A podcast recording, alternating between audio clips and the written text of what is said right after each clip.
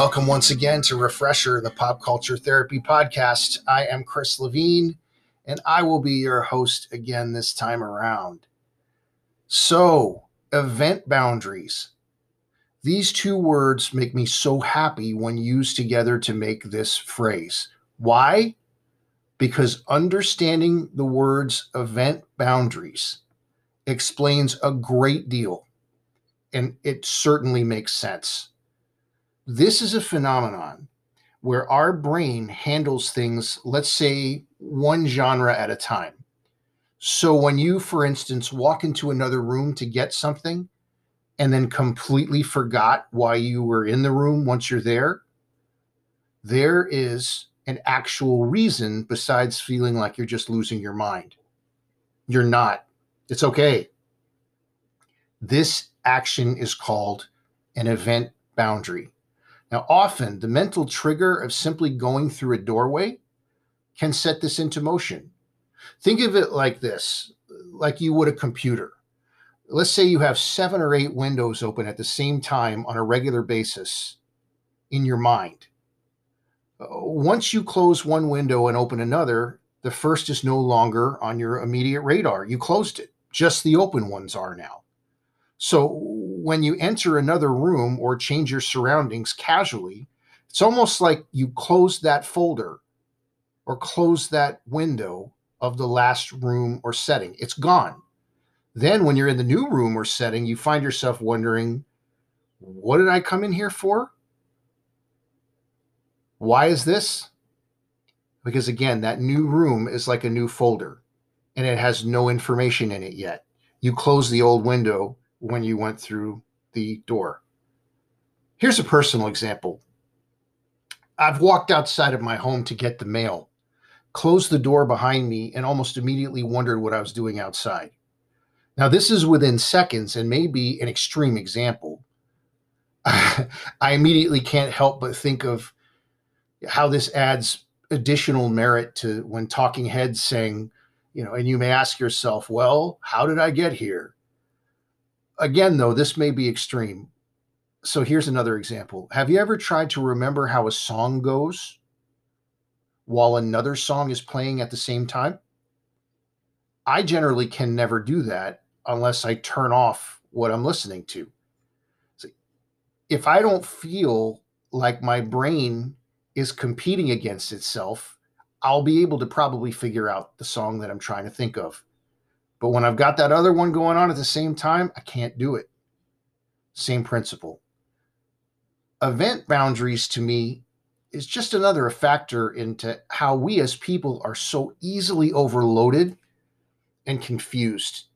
You know, brains and minds are so varied from person to person. I can remember the most strange and uneventful things and can't remember my own phone number half the time. Music trivia, I would have said 10 out of 10, but now that I'm a little bit older, I'll say 7 out of 10. Give me your best shot. I probably can do it. But what did I do last Saturday? I don't remember. I at least seriously have to think about it. Gender, interestingly enough, may be another factor as well. A therapist once told me that males or men have the ability to turn off mentally when overloaded, in the sense that their mind can escape to a happy place momentarily. She said that often when a woman asks a man, Did you hear what I just said? His honest reply might actually be no. Now, this isn't necessarily out of disrespect or disinterest, but because his brain literally went on autopilot. I, can attest as a male that this is very true. She, she also told me that she wished she could do that and that most women can't as they process things generally differently, and that she had to learn to understand that sometimes her husband simply just wasn't there and not to take it personally. Do you think that's true? Especially the, the ladies? I'm not sure. I can only speak from what I learned on that day as well as what I personally have gone through. The amazing thing, though, the most amazing aspect of all this is that it's generally not a conscious choice. So the consensus is that a guy usually doesn't decide to tune out, his brain just does. Now, of course, that can be used as a beautiful excuse too to not be attentive, and that's not what we're talking about at all. If somebody starts talking about something that we don't want to hear and we force ourselves to think about something else, that's different. This is when we just zone and, and, and may not even realize that it's happening while it's happening human beings are such a textbook example of complex simplicity versus complex complexity all at the same time. We are so complicated in how we function and in the way that we're put together, yet the smallest things can change us instantly. Let's let's take a little walk down this road. Love can turn to hate instantly like we covered recently in an earlier episode, crying can be based on both happiness and sadness. Very, very physically attractive people may be some of the most self conscious people on the planet. We keep friends at a distance sometimes to avoid potentially tampering with the close level of friendship. Sometimes when people need us, we think they need space when when they don't need us we attempt to fix them. People who are horrifically unhappily married are are often the most avid matchmakers when it comes to other people. Isn't it crazy the way that we are as human beings? We we come together and work out our differences when someone dies. Then about a month later we fall right back into the same patterns. Some people they get angry when they get hurt some cry, some are expressionless, others immediately go into denial. Many times, all of the above takes place in different orders for different people, and all of this is based on the same actions that may have caused the hurt. We are all the same, yet we are all so varied. Some of the most oppressed people are some of the most forgiving people. Some of the most privileged people are some of the least forgiving people. Think about society as a whole. Talented women with angelic voices can't just rely on their talent to be heard anymore. They have to be photoshopped for the general populace to hear them. Eh, too many people now hear with their eyes more than they do with their ears. Let's go back a few years. In 2010, if you played basketball in the NBA, your average salary was about $3.4 million a year.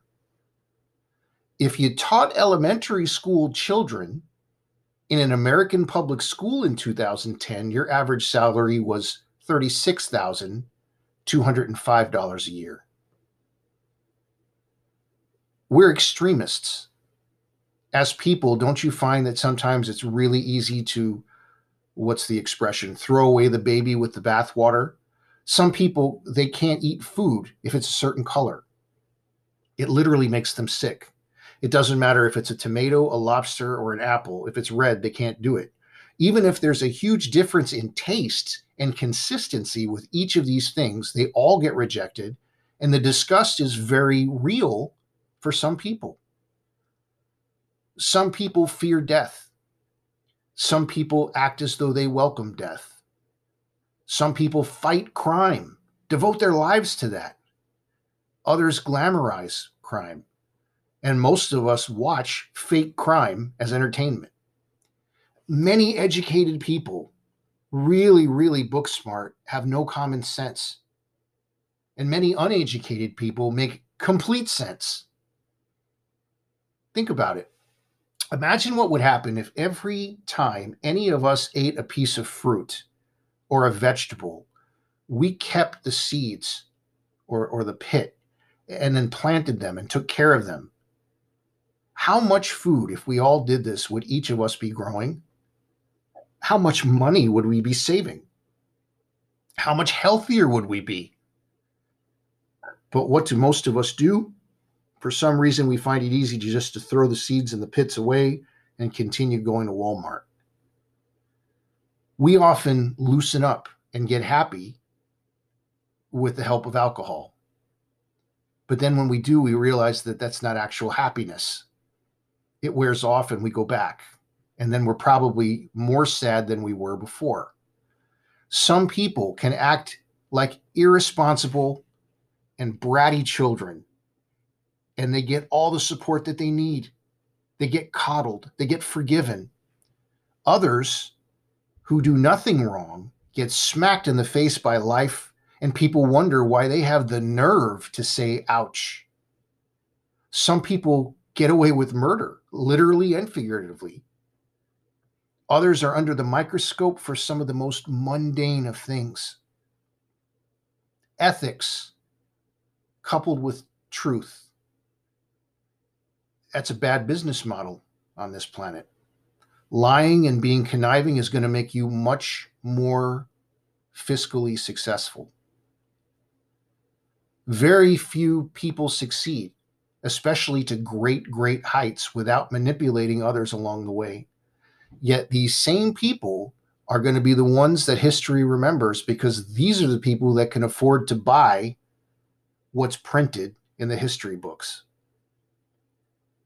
When someone smiles at us, if, if, they are the right someone, and even if we don't know them, for about five seconds, we no longer have bills to pay, that pain in the back of our neck, or whatever disappointment haunted us beforehand. Tomorrow is yours, yet tomorrow is uncertain. Tomorrow you'll probably have obligations that are out of your control. Let's close here. Our brains are amazing and can do so much at once and even handle tons of things that we aren't even conscious of as it's happening. I'm I'm I'm sitting here gesturing while I'm talking to you guys. My hands are all over the place and I'm not conscious of that. It's just happening because that's what happens when I passionately start talking on these podcasts. But they do have limitations in the state that they're in when event boundaries surface there's a website called Brain Pages, and it notes that our brains compartmentalize events and then tie them to the environment or room in which they occurred. By moving from one room to the next, the brain effectively creates a file containing all the information about the first room and what you did there, and then tucks it away. It then starts to focus on the second room. Thus, remembering what you intended to do upon leaving the first room is a lot harder than if you simply had crossed from one side of the room to the other. Aren't we complex? Let me ask you this Is there a way for these event boundaries to stop from happening? The consensus for most is not really, not in a practical way. Yeah, maybe we could be more conscious, but that's really hard to live that way all of the time. But here's the good news, everyone knowing that event boundaries are a real thing eases pressure in that we can all take it easy and not beat ourselves up rather than questioning our sanity. We know that event boundaries are a real thing and that we're not crazy, at least some of the time. We have once again arrived at the time on Refresher when we present you with a Spotify playlist that works very well with this episode. We have for you this time around a Refresher Podcast Event Boundaries playlist. You can find it really easily on Spotify. Just type in Refresher Podcast dash Event Boundaries. So let's get into our 10 songs. Track number one is a song called Fuzzy by Grant Lee Buffalo. Number two is by a band called the Melvins. The song is called The Brain Center at Whipple's. Uh, two cool things here. Number one, if you like the music that the press referred to as grunge in the 1990s, the Melvins had a lot to do with that. And number two, the title the brain center at Whipple's shares its name with a really cool Twilight Zone episode from 1964, which I, I, thought that was really cool. Number three, I Can't Remember by the Wisconsin band, The Frogs. Number four is Robyn Hitchcock with the song Recalling the Truth. Number five, a reggae track by Pablo Moses called Where Am I? Number six, a track produced by Willie Dixon. Now, remember his name, famous blues artist, as I'll get back to him shortly. The name of this song is I'm a Little Mixed Up, and it's by Koko Taylor. Number seven is the song Confusion by New Order. Now, I personally like the UK seven inch version of this song better than their original one. So that's what I put on here. I, am not, I'm not trying to be fancy schmancy. It's just, I really do like it more than I liked. In fact, that's the only one that I heard until I started researching for this. Number eight, some classic soul from a band called the Fantastic Four with the song Mixed Up Moods and Attitudes from their Got to Have Your Love record in 1977 that came out. Number nine, Dazed and Confused. Check this out. Not by Led Zeppelin, but by the person who actually wrote it, an artist named Jake Holmes. Okay, remember we talked about Willie Dixon? he was another guy that Led Zeppelin, shall we say, heavily borrowed from and took full songwriting credit from. Guys, I love Led Zeppelin, but peeling back the layers of their thievery as I was researching this was just insane. In fact, the next podcast is actually going to be about music. And I'll have prepared at that time an entire list of where most of Led Zeppelin songs actually came from. It's crazy.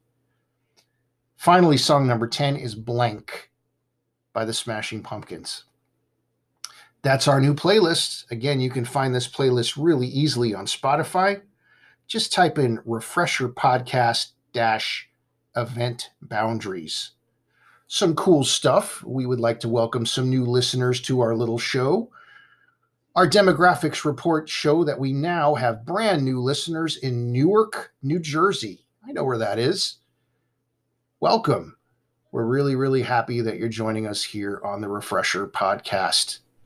As always, this show simply would not exist without you. If you could all do me a favor, please continue to pass this podcast along to your friends.